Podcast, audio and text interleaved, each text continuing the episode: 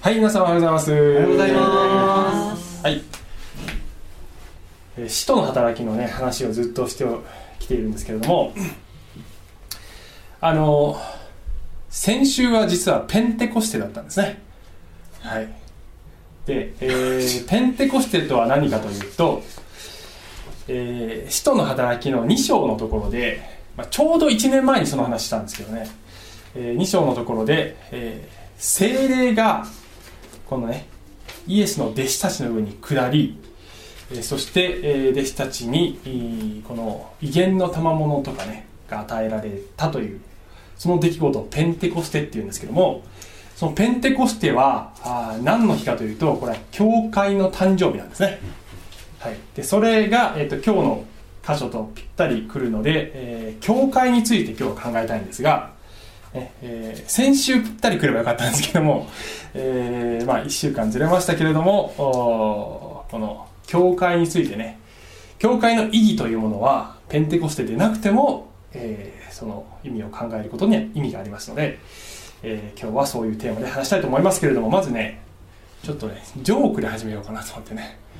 えー えーなんだ金の魚というジョークを皆さんはご存知でしょうか？はい。えー大きな船があこれジョークなので皆さん笑ってくださいね最後ね。必ず笑ってください。あの面白くても面白くなくてもあの笑うというのが礼儀でありますから必ず笑ってください。ちょ練習しといた方がいいかな。大丈夫かな？大丈夫？練習練習しておきましょうか、ね、ちょっと笑う練習ね。布団が吹っ飛んだ。ダメだダメだはいえー、まあいいでしょう。大きな船が難破をしました。だいぶ最初から滑ってますけど、えー大きな船が難破して、えーね、沈みました。そして3人の人が救命ボートで脱出しました、えーそしてその3人は船を漕いで漕いで、このね無人島にたどり着きました。とにかく食べ物を探さねばならない。ということで、えー島中をくまなく探したところ沼地に光るものを発見、手を伸ばして取るとそれは金の魚でした。ね？で、えー魚が突然しゃぶり出しました。私をどうぞ食べないでください。許してください、えーもし私を食べないでくださるという約束をしてくださるならば皆さんの願いを一つずつ叶えてあげましょう。ただし一人一つずつ、えー願いを言っていただければそれを叶えますけれども3人目の願いが叶った瞬間に私は消えていなくなりますので注意深く願いを、えー選んでくださいねと、ねそれができるなら最初から逃げればいいんじゃないかなと思うんですけども そういうツッコミは置いといて。で1人目の人がね言いました。もうこんな無人島に来て私は寂しい。もう家族もからも離れ友達からも離れもうお家に戻りたい。もう寂しくてしょうがない。だから私をお家に返してください。すると魚が「それ!」ってこの人がパッと消えました、ね、お家に帰りました、二人目が「私ももうこんな無人島に来て寂しい。もう家族からも友達からも離れて本当に寂しいからお家に帰りたい。お家に帰してください。わかりました。そして消えてなくなった、3人目。私ももう本当にこんな無人島に来て寂しい。だからさっきの2人を元に戻してください。ありがとうございます。はい。ありがとうございます。いい感じでした。い、いい感じでした。ねはい。よかったよかった。ああよかったよかった。まあまあ。八分咲きぐらいです。はい。自分の帰るべき場所は自分の帰るべき場所はどこなのかというねことなんですよ。自分はどこに所属しているのか自分が本来いるべき場所がどこなのかを勘違いしてしまった人の話ですね。これね言うなれば、えー私たちはたくさんの人に囲まれている時に結構人間関係に疲れてしまったり、ね、ああもう本当に面倒くさいいざこざとか傷ついてしまったり犬の声が聞こえてきたり。なぜ犬の声が？はい。大丈夫ですよ。大丈夫ですよ。はい。なんか無人島のようなところに行ってしまった方が楽なんじゃないかなって思うような時ありませんか皆さんね。しかし本当に無人島に行ったらば普通の人であればやっぱり帰りたいと思うんじゃないですかね。食べ物も水もないし、えー、いや何よりも愛する人々のところに帰りたい。たとえいろいろ面倒くさかったり重たい関係があったりとかしてもそれでもお家に帰りたいと思うんじゃないでしょうか。で、えー、聖書の中ではですね私たちは羊だと言われていますが羊は群れに属するのですというふうにね書いてるんですね。で、えー、今日の話のポイントは羊には群れが必要だってことですね、えー、羊には群れが必要そしてクリスチャンには教会が必要なのですという話をするんです。教会というものは何なのか教会の存在意義について聖書から見ていきたいと思うんです。はいえー、でね今までの話をちょっと復習すると今ですねパウロという方が、えー、この第3次伝道旅行をしている時の話をしているんですけども、えー、ざっくり言うとねここのイスラエルエルサレムがここにあってこのアンテオテッケというところから、えー、派遣されてパウロはずっとこうね、えー、今でいうトルコそしてこの辺がギリシャずっとね、えー、伝道旅行をしてこれが3回目なんですね。で先週まではパウロはこのエペソというところに、えー、長く滞在をしてここで福音をたくさんの人に語ってそして多くの人が救われクリスチャンになりましたという話を、先週まで、してきていたのであります。でこの後パウロはこのエペソから旅立ってトロアスそしてギリシャに渡り以前開拓した教会をずっと回っていくんですねこの後ね、えー、でこの工程については聖書の中ではねこの第3次伝道旅行のところはねかなり簡潔に駆け足で述べられてるんですね。ですから私もそこはざっと飛ばしたいと思います。パウロはぐるっと昔のね教会した教会を、えー、開拓した教会を回ってまたこっちにぐるっと戻ってくるんです。そして今日はこのミレトというところに来るんですけれどもその後で彼はですねエルサレムに登るというね、えー、ことを計画しているんです。がミレトに来た時彼はエペソで開拓した教会の長老たちをミレトに呼び寄せてちょっとここまで下ってきてくださいということで呼び寄せて、えー、そしてこの長老たちにあの最後のお別れのメッセージをするというのが今日の話なのであります。はい、えー、で、えー、このですね、えー、パウロのお別れのメッセージは、ねえー、ちょっと長いのでかなり割愛してますけれども今日の19章17節から読んでいきますがパウロはミレトからエペソに使いを送って教会の長老たちを呼んだというとこから始まって、えー、ここから彼のですね長いメッセージが始まるんですね。で長老たちっていうとねなんかすごくお年を召したイメージがあると思うんですけども必ずしもそうではないんです、えー、これは教会のリーダーたちを監督をする人たちのことを長老っていう意味ですね、うん、えー、そして、えー、このメッセージ中略を入れてるところでパウロはこのエペソを中心としたアジア州の中で自分がいかにこの試練に会いながらも涙を持ってねこの宣教をしてきたかそして妥協せずに福音を伝えてきたかということをま語っていく。そしてこれからエルサレムに行くけれどもこのエルサレムに行っても私には苦難が待っているということがもう精霊によって示されています。しかし私は使命を果たしますということを彼は言うのであります、えそして、えその後でこの長老たちにですね教会をちゃんとよろしくお願いしますねっていう話をするところはこの部分ですね、えー、長老たちにこう言うんですね。あなた方は自分自身と群れの全体とに気を配りなさい。精霊は神がご自身の血をもって買い取られた。神の教会を牧させるためにあなた方を群れの監督にお立てになったのです。ですね、えー、で、えー、聖書の中でね長老という言葉そして、えー牧師という言葉監督という言葉いろいろ出てくるんですけどこの3つはほぼ同じ意味と思ってもらっていいです。長老牧師監督基本的に一緒なんですね、えーその中でも少し役割には違いがあったりはするんですけれども、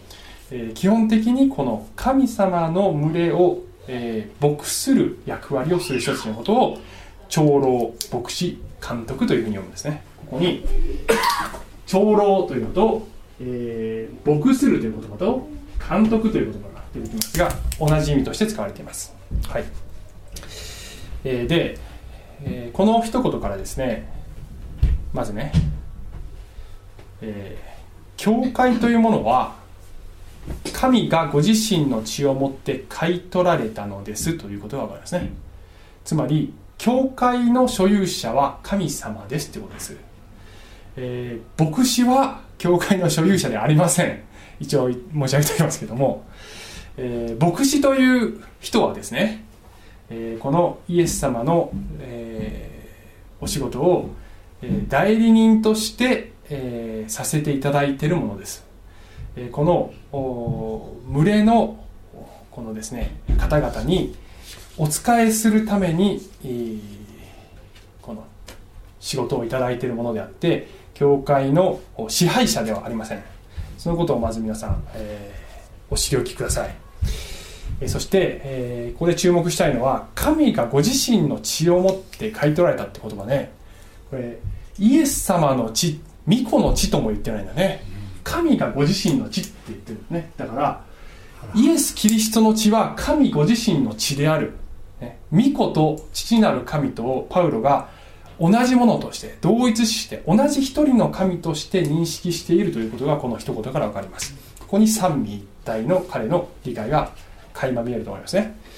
えーそして、えーその後で彼は私が出発した後凶暴な狼があなた方の中に入り込んできてえー群れを荒らし回ることを私は知っています、あなた方自身の中からもいろいろな曲がったことを語って弟子たちを自分の方に引き込もうとする者たちがあー起こるでしょうと。ですから目を覚ましていなさい。私が3年の間夜も昼も涙とともにあなた方一人と一人一人を訓戒し続けてきたことを思い出してください。というふうに、え語るんですね、えーで この、まあ後でも少し申し上げますけども教会の中でもたくさん問題起こってきますよってね言うんです。で、えーおそらくこのねあなた方自身の中からもって言っているということはこれ長老の中からも間違ったことを言う人が出てくるかもしれないよっていうことをね彼は予告してるんですね、えーつまり教会のリーダーである人が間違っちゃうこともあるんだよと。いうことがここから分かります。そしてそういう状態になっている教会はたくさん残念ながらあるんですね、ねえーオリーブ教会の皆様がうちの教会の牧師は多分大丈夫だろうと思ってくださってるか分かりませんけれども、えーもしそう思ってくださっているのであれば、まあ、それは感謝なことですが皆様油断しないでください、えー人間は間違うことがあるのです。で皆さんは、えーね、羊はこの大牧者イエス・キリストを、えー本物の牧師として牧者としてついていくんですね。で、え牧師の牧師が道を誤らないように祈っていただく必要があるんです。なので、えーどうぞ私のためにもお祈りください。道を踏み外さないようにね。お祈りください。さて、えーでこのですね教会っていう一言で言うと、えー聖書の中ではね、まあ、ざっくり2つ概念があるんですね。その話をちょっとしたいんですけども普遍的教会という言葉と地域教会という、ね、2つの概念があるんですね、これちょっと説明したいんです。で、えーこのこの2つの言葉は聖書に出てくるわけじゃありません。ただこういう概念がちゃんと聖書の中であるってことです。普遍的教会ということはどういうことかというとこれはペンテコステ以降の全ての時代の信者を含む目に見えない教会のことを普遍的教会ユニバーサルチャーチというんですね、えー聖霊が2000年前に下ってそしてやがてイエス・キリストがこの地上に戻ってくるまでの全ての時代の全ての国の、えー、神様の目から見て真に救われているクリスチャン全体のことを普遍的教会って言うんです。よろしいでしょうか、はい、でそれに対して地域教会ローカルチャーチという概念があるんですね。これは特定の地域にある目に見える教会でこの普遍的教会の、えー、目に見える具現化された形として物理的に存在している、えー、人間の組織のことであります。じゃあ質問ですけども小淵沢オリーブ教会は普遍的教会ですか？地域教会ですか？はい H 君。地域教会。ファイナルアンサー。はい正解です。はいえっ、ー、とそういうことですね。で地域教会その普遍的教会には、えー、真に救われた信者しかいませんで世の中には、えー、本当には信じてないんだけどとりあえず洗礼洗礼だけ受けましたとかとりあえず教会に席だけありますというような方もいらっしゃるのですけれどもそういった方々は普遍的教会には含まれません。が地域教会にはそういう方々が含まれるんですね。お分かりでしょうか？大体分かりますよね、えー、ですから地域教会は救われている人も、えー、救われてない人もまた求道者の方もいろんなあ立場の方が全て、えー、含まれているというのが地域教会です。で、えー、地域教会っていうとねまるでこう人間の作った組織でしょっていうふうに考えて、えー、そんなの必要ない。もうこの増えて教会があるんだからいいじゃないって、ね、思う方もいらっしゃるんですけれども先ほど読んだ聖書の箇所はこれは地域教会には意義があるということを語っているんですね。地域教会をちゃんと長老の方々牧してくださいということをパウロは言ってるんです。つまり地域教会がなければ普遍的教会を表現する場所というものがこの地上にはないということです。そういう意味で地域教会が重要なんですよということをパウロは言ってるんですね、えー、さてしかしながら、えー、聖書の中で普遍的教会のことを語っている箇所もいっぱいあるんです。で、えー、そういった箇所を読むときに、ね、あの普遍的教会今から見るんですけど普遍的教会のことを言ってるんだけどそれはすなわち地域教会にも適用して考える。そこから学ぶことができて地域協会に適用できることもたくさんある。基本的にそういうふうに捉えることができるんですね。ですから今からあ普遍的教会について話している箇所を見ていきますけどもそれは同時に地域教会にも当てはめることができます。ここまでよろしいでしょうか、うん、はい。はい、えー、イエス様の言葉。誠に誠にヨハネによる福音書10章ね。誠に誠にあなた方に告げます。羊の囲いに門から入らないで他のところを乗り越えてくる者は盗人で強盗です。しかし門から入る者はその羊の牧者です門番は彼のために開き羊はその声を聞き分けます。彼は自分の羊をその名で呼んで連れ出します。彼は自分の羊を皆引き出すとその先頭に立っていきます。すると羊は 彼の声を知っているので彼についていきます。しかし他の人には決してついていきません、えー、かえってその人から逃げ出します。その人たちの声を知らないからです、え、ちょっとねここで止めますけども、えー、羊の囲いっていうと何かというとこれはまあ当時この羊の囲いというものを普通の一般の人たちがどこにでも見ることができるわけですけどあの夜夜の間にね羊が狼などそういった猛獣に襲われないように羊を囲っておいて羊が寝るところのことを囲いってるんですね。そして朝になるとこの羊の牧者がそのところに来るんです。でこの羊の囲いの中にはいくつかの群れが共存してるんですね。で、えー、群れごとに牧者が存在するんです、ですからあその自分がどの牧者に属しているかということはここで言ってるのね羊が知ってるって言うんです。で朝になると牧者がやってきて羊飼いがやってきて、えーこうねえー、ご飯食べに行こうってこの牧場に連れ出すんですね。その時に、えーね、あの名前をちゃんとつけてるんですよ。この羊に。で「えー、H 君」っつって「たかし君」って言って言うと羊はちゃんと声を聞き分けるんですよと言ってるのですね。で、えー、イエス様は私の羊は私の声を知ってるんだよって言うんですね。さあちょっと集約をしてもう少し先に進んでね11節からもう一回もう少し読んでいきますけれどもイエス様は続けてこういうふうに言われました。私は良い牧者です。良い牧者は羊のために命を捨てます、えー、文字通りイエス様は私たちのために命を捨ててくださいました。そのことを予告して言っておられるんですね。牧者でなくまた羊の所有者でない雇い雇い人は狼が来るのを見ると羊を置き去りにして逃げていきます。それで狼は羊を奪いまた散らすのです。それは彼が雇い人であって羊のことを心にかけていないからです。私は良い牧者です。私は私のものを知っています。また私のものは私を知っています。それは父が私を知っておられ私が父を知っているのと同様です。また私は羊のために私の命を捨てます。私にはまたこの囲いに属さない他の羊があります。私はそれをも導かなければなりません。彼らは私の声に聞き従い一つの群れ一つの牧者となるのです、えー、対比がありますね。羊の所有者と、えー、ただ給料のためだけに面倒を見ているだけの人雇い人です。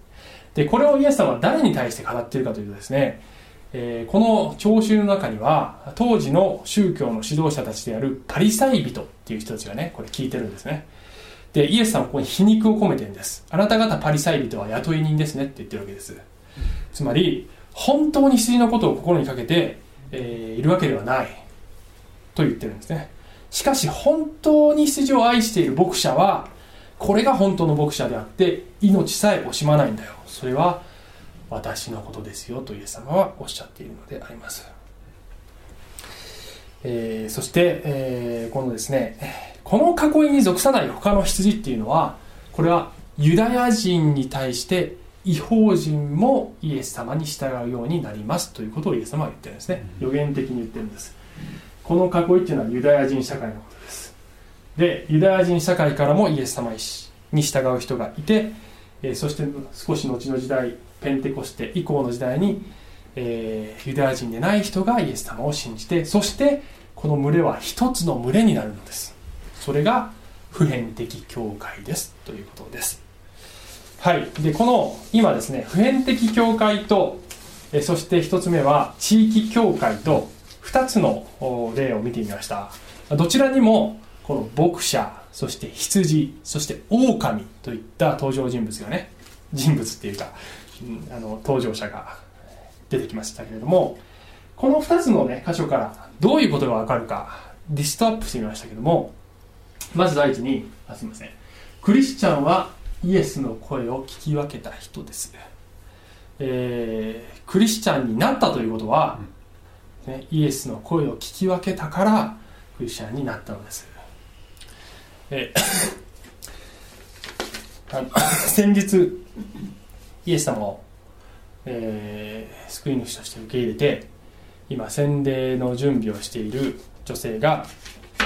あのいるのですけども今日もここに中にいるんですけども その方がいるんですけどちょっとその方の話をねこの間もしたんですけど今日もその方がね、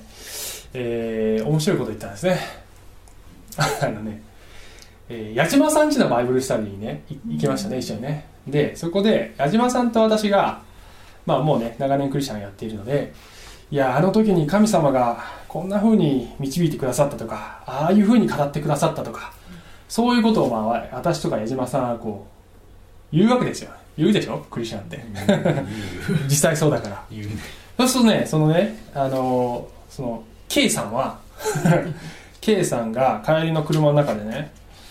いやーなんかでも聞いててね。あの私も神様の御声を聞くとか導きが分かるとかねそういうふうになれるのかなってちょっと不安になりましたっていうようなことをね 言ったんですね。でその時に私が彼女に申し上げたことが、まあ、先ほどの箇所を開いてね、えーイエス様が「私の羊は私の声を聞き分けます」って言ってるっていうことはこれはあなたもう聞いてるっていうことなんですよって言ったんですね。彼女はもうすでにイエス様を信じ受け入れているので、えーイエス様を信じて洗礼を受けたいということなんかはこれはイエス様の声を聞いた人しかそういうふうには思わないのです。だから、えー本人には自覚がなくてももうあなたは聞いているのですよということをお伝えしました。そしたら彼女がじゃあそう信じることにします。というふうにおっしゃいました。その、えー数日後に また面白いことを言うんですけど あのいやーついこの間会った時にね「いやー坂本先生この間びっくりすることあったんですよ」って言うんですね。で彼女はねあのホテルの、えープールの施設で、えー受付で働いていらっしゃるんですけども、まあ、ある時にお客さんがロッカーキーをなくされたそうです、えーそして、えーまあね、それをこう一緒に探すわけですけれどもお客さんは えプールサイドにあるかもしれないとか誰か持って帰っちゃったかもしれないとかっておっしゃってロッカールーム上をこう探すんですけどもその K さんのこの、ね、頭の右の上の方からとおっしゃいましたけれども本人がこの話は本人の許可を取って話してるんですけどね。この辺からなんかずっと聞こえてたんだってね、これじゃないこの辺からねそのずっと聞こえてたんだって。あの、えー使用済みのタオルを入れるリネン袋の中に紛れているという言葉が響いてたんだってこの辺から。でそれは置いといてロッカールーム上を探したんだけどなかった。それでそのリネン袋の中を探そうと思って神様見つかりますようにと祈ってタオルを1枚めくったら鍵がポロッと落ちてきて神様すげえってなったっていう話を合ってましたか？今の話で、はい、してくれたんですけども私が思ったのは声聞いてるやんみたいなね。めちゃめちゃ聞いてるやんみたいな。ね聞いてるんですよ。で、えーこういう形でねまあ神様の御声を聞くという、えーパターンがクリスチャン全員に起こるわけではないですよね。人によってねあの聞こえ方が違うわけです、えー体験の仕方も違うんですけれどもあの必ずクリスチャンは皆何らかの形でちゃんと神様の声や精霊のささきや神様の導きを捉えることができるようになっているのです。なぜかというと最初にクリスチャンになった時にすでに声を聞き分けてなっているからです。ですから、えー形は違え違えどもこういう不思議な形かどうかは分かりませんが、えー神様はちゃんとあなたに語りかけておられるしあなたは聞くことができます、えー私も、まあ、形は違いますけどもいろんな局面で神様は本当にあの時語ってくれた本当に導いてくれたということが人生の中で、え数えきれないほどあります。そのことをぜひ知ってください。さて、えーね、クリイエスの声をじゃあその聞き分けてクリスチャンになった人はこのこういう、ねえークリスチャンは羊なのであって群れに属することが前提なんですよ、ね。それが前提なんです。で、えーそれはなぜかというと群れの外は危険だからです。狼がいるのですね。で、えー先ほどの2つの箇所で出てきた狼というのは悪魔もしくは悪魔の働きをする人々もしくは偽の教えを伝える教師とか預言者のことを狼という言葉で表現しているわけですね。であの ねえー本当に聖書を信じてるイエス様を信じてるっていうお方でもあのもう本当に教会とかねちょっと面倒くさいと。もうあの本当に人間関係、えー結構教会なんかもいろいろ問題あるし、ね傷つくこともあるし、えー無人島にいた方がだいぶ楽なんじゃないかなっていうねいう方もまあいらっしゃいますね。で、えーまあ、人によってはもうそれぞれいろんな事情があって、え教会に本当は属したいんだけれどもいろんな事情があってなかなかそういうね場所がないとか本当にこうあの自分がここに所属していると感じられる教会がなかなか見つからないとかあるいは傷ついてしまってなかなか行けないとか、まあ、場所がもう遠くてとかいろんな事情があって、えー、教会につながることができない方もいらっしゃるわけですから、えー、一概にそういう方を裁くことはできません、まあ、そういう方のためにもこう、まあ、このカメラで撮ってねインターネットで流しているそういう方のために助けになればなと思ってやっているわけですから、えー、いろいろな事情があると思いますがしかしそういった事情のことではなくて考え方としても俺は一匹狼でいいんだと、俺はもう強いから一匹狼でいいと。いうふうに考えていらっしゃる方には私はこういうふうに申し上げたいですね。あなたは一匹狼ではないのです。あなたは一匹羊なのです、そうでしょ？狼じゃないよ。羊なの。羊なんです。そんなに強くないんですよ。自分は強い大丈夫と思ってるかもしれないけど、ね、羊なのです。襲う側じゃなくて襲われてしまう側なのですよ。で聖書の中では、えー、狼が羊の毛をかぶってね羊のふりをして羊を襲いに来ますよって言ってるわけなんだけど羊が狼のふりをしてどうするんですか？でしょ？逆でしょ？それは。ね。羊が狼のふりをして群れから出て狼になりすましてるから襲えないって言ってもねバレるんです。だからあのー、ねえー、羊なのだということを自覚しなければ、えー、危険があるのだということを自覚しなければ、えー、食べられてしまいますね。食べられてしまいます、うん、でそれはあの、えー、物理的にねこう事故に遭うかもしれないとかそういうことじゃなくて霊的に危険だということです、はい、霊的にあの、えーね、無防備な状態になってしまうということです。ですから群れに属することができる方は群れに属してください。そのことをお勧めしたいと思います。さてじゃあ群れに属していても、えー、敵にかき乱されることもありますだからといって外にいたらもっと危険ですけど、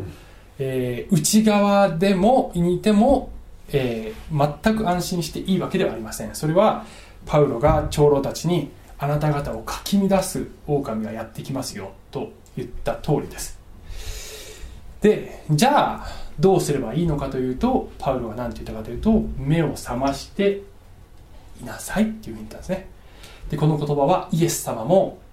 えー、弟子たちにあなた方は目を覚まして祈っていなさいというふうに言いました、えそしてあなた方は声を聞き分けることができるんだからしっかりと耳を澄ませてイエスについていくのですよ、ね、列を乱さず あの、まあ、ちょっとぐらい乱してもいいかもしれないけど、えー、群れを離れないで、えー、しっかりと羊飼いについていきなさいと言ったんですね。でイエス様は先ほどの箇所で、羊飼いはその先頭に立っていきますって言ったんですね。つまりね、えー、で、えー、すると羊は彼の声を知っているので彼についていきますってイエス様言ったでしょ？つまりね。先頭に立っていかれるというのがこのイエス様の導き方の基本スタイルなんですね。で無理やり強引に、ね、支配をして後ろから蹴飛ばすようにして群れを追い立てるのがイエス様のやり方ではないんです。基本的には。時にはイエス様ねもうしょうがないと言って、えー、少しね荒領事に出ることもあるかもしれません。が基本スタイルはイエス様は先頭に立ってその模範を示しつつ歩んでいくというのがイエス様のこの羊飼いのスタイルなんです。で私たち羊はそのイエス様にひたむきについていきなさい。そして、えー、この群れを外れないでしっかりとついていく。その時にこの敵から守られますよ、えー、危険から守られますよ。というふうに、えー、イエス様がおっしゃっているんだと思います。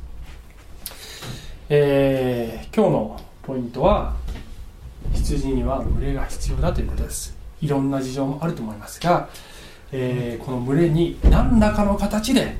日曜礼拝になかなか来れないという方もいらっしゃるでしょう。しかし何らかの形でつながっていることをお勧めします。最後にね一つだけ、えーもう一人私の知り合いの話をしましたけど今週ちょっと嬉しいことがもう一つあってね。えー能登、に住んでいる石川県の能登に住んでいる友人が遊びに来たんですね。でこの T さんは、えー私が昔ホテルで働いていた時の友人でね、えー同じチームだったんです。で私よりも1年早く会社を辞めて、えー実家の能登に帰って、えーそして、えーそこで、まああのえーとお店を開いたっていうそういう人なんですけどもあの昔この土地にいた時にも私の家によく遊びに来てご飯食べたりしたんですね。そして、えーまあ私がクリスチャンだということもよく知っていて、え神様の話とか聖書の話をしたこともあったと思いますが私のその時の感触はあまりこの人こうクリスチャンになるっぽくないなみたいな。すっごい仙人が。っていうのはね彼はねこう不思議な自信に満ちてるんですよいつも、ね、いるでしょそういう方人ね。なんかこうねなんかこうすごい自信に満ちてるいつも、ね、落ち着いてて動揺しないし仕事でもね。あの淡々とねこう自分の信じる道をこう信じる仕事を淡々とやってるタイプの人。で、えーすごくこうねですごく魅力的な人なんですけどねでもあのあまりこう弱さが見えなかったんだね。でね弱さがない人はやっぱなんかクリスチャンになるって難しいのかななんてこういうそういうか偏見があって。あーまあガイスさんのこと話したりもしてるけどまあ彼がクリスチャンにはなることはないのかななんてことを考えてると、えーそれから何年経ったかな？もうだから56年もっとかな経ってフェイスブックで最近教会に行ってますみたいなねことをね彼は言うんですねで私が配信してるメッセージとかもねこう時々見たりとかしてくれてたみたいいいねとかしてくれたりね。教会に行ってんのみたいなね。そしたらねその数日後数日後数日後に仕事でこの山梨に来るっていうからじゃああの会おうよ。会おうよ。会おうよ会おうよって向こうが言ってきてくれてね。キリスト教のことについてもねいろいろちょっと質問があるんだよとかって言ってくるからもうぜひぜひ来てきてっつって、えーでうちに来てね。まあ彼のことだから多分かなり懐疑的な質問は見せてくるんだろうなと思っていたらあったらねなんか僕ねもうなんかクリスチャンみたいですって。洗礼はまだ受けてないんですけどもうあの信じてますねっていうのね。マジで？みたいな。え本当に？いや確かに僕祈ったよ彼のためにね。だけどね全然疑いながら祈祈ってるわけ。だけどねクリスチャンになっちゃってるの。でえなんでとで彼の話を要約すると、まあ、滞在中いろいろ言ってくれたからねいろいろ。まあ要約するとね、まあ、とにかく教会に行くとすごい幸せなんだって。もう俺このために生まれてきたんじゃないかなみたいなことさえ思うぐらいもうなんかすごいあのそこに行くと幸せだと。まあ願わくオリーブ教会もねもういるだけで幸せっていうような教会になれたらいいなと思ってるんですけど。あありがとうございます、はいえーまあ、そういうふうに言うと。でね彼はね非常に論理的な人なんですけど結局クリスチャンの生き方が合理的だっていうことに気づいたっていうのはね。で以前は自分の力を見せてやるぞぐらいの、えー姿勢で生きてたんだけどもまあ彼はですね途中でイギリスに留学したりして帰ってきたんだけどもね帰ってきてからもうなんかもうどうやっても自分ではコントロールできないことがあまりにもたくさん起こると。もう自分の力ではどうしようもできないできないの。がいっぱいあると。であのそういう中で彼は、ね、自分は昔傲慢だったということに気づいたっていうんですね。えーそして、えー彼はこのねじゃあ三位一体信じてるのは信じてるって言って、えーもう一度福音をね2人で確認したんだけどもこれもう信じてます。私クリスチャンですね。ってから言ってたんですね。で水曜日の礼拝に来てくれたんですけどね。あの本当嬉しかったですね、えー皆様教会は皆様のホームであります、えー皆様のお所属している、ね場所であります。で願わくば、えー私たちの教会も来た方々があ私はここに私の場所がある。私はここに所属してていいんだと感じることができるようなそういう愛の共同体になりたいというのが心からの願いであります一緒にそんな教会を作っていきませんか。はい、えー最後にこの羊飼いと羊といえばやっぱり最後はここかなと思うんですけど最後に詩編23編を一緒に味わいつつ終わりたいと思います。主は私の羊飼い。私は乏しいことがありません。主は私を緑の牧場にふさせ憩いの水のほとりに伴われます。主は私の魂を生き返らせ皆のために私を義の道に導かれます。たとえ死の影の谷を歩むことがあっても私は災いを恐れません。あなたが私と共におられますから。あなたの無知とあなたの杖それが私の慰めです。無知というのはこれはあの狼とかを撃退する武器であります、えー、杖というのは羊を優しく導くための道具でありますね。私の敵の前であなたは私のために食事を整え私の頭に油を注いでくださいます。私の杯は溢れています。誠に私の命の日の限り慈しみと恵みとが私を追ってくるでしょう。私はいつまでも主の家に住まいましょう。お祈りします。愛する天のお父様。私たちは本当に弱い存在であります、えー、いかにこの世的に成功できたとしてもしかし霊的には私たちは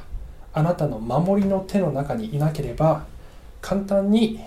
えー、敵の嘘に騙されてしまったり誘惑に、えー、惑わされてしまったり、えー、あなたの御心がわからないまま歩んでしまったりするようなそういう弱い存在であります。どうぞ私たち一人一人が本当にここに所属しているのだというそういう群れを見つけることができますようにまたこの教会がそういう教会になっていくことができますようにイエス様の名前によってお祈りします。アーメン。はい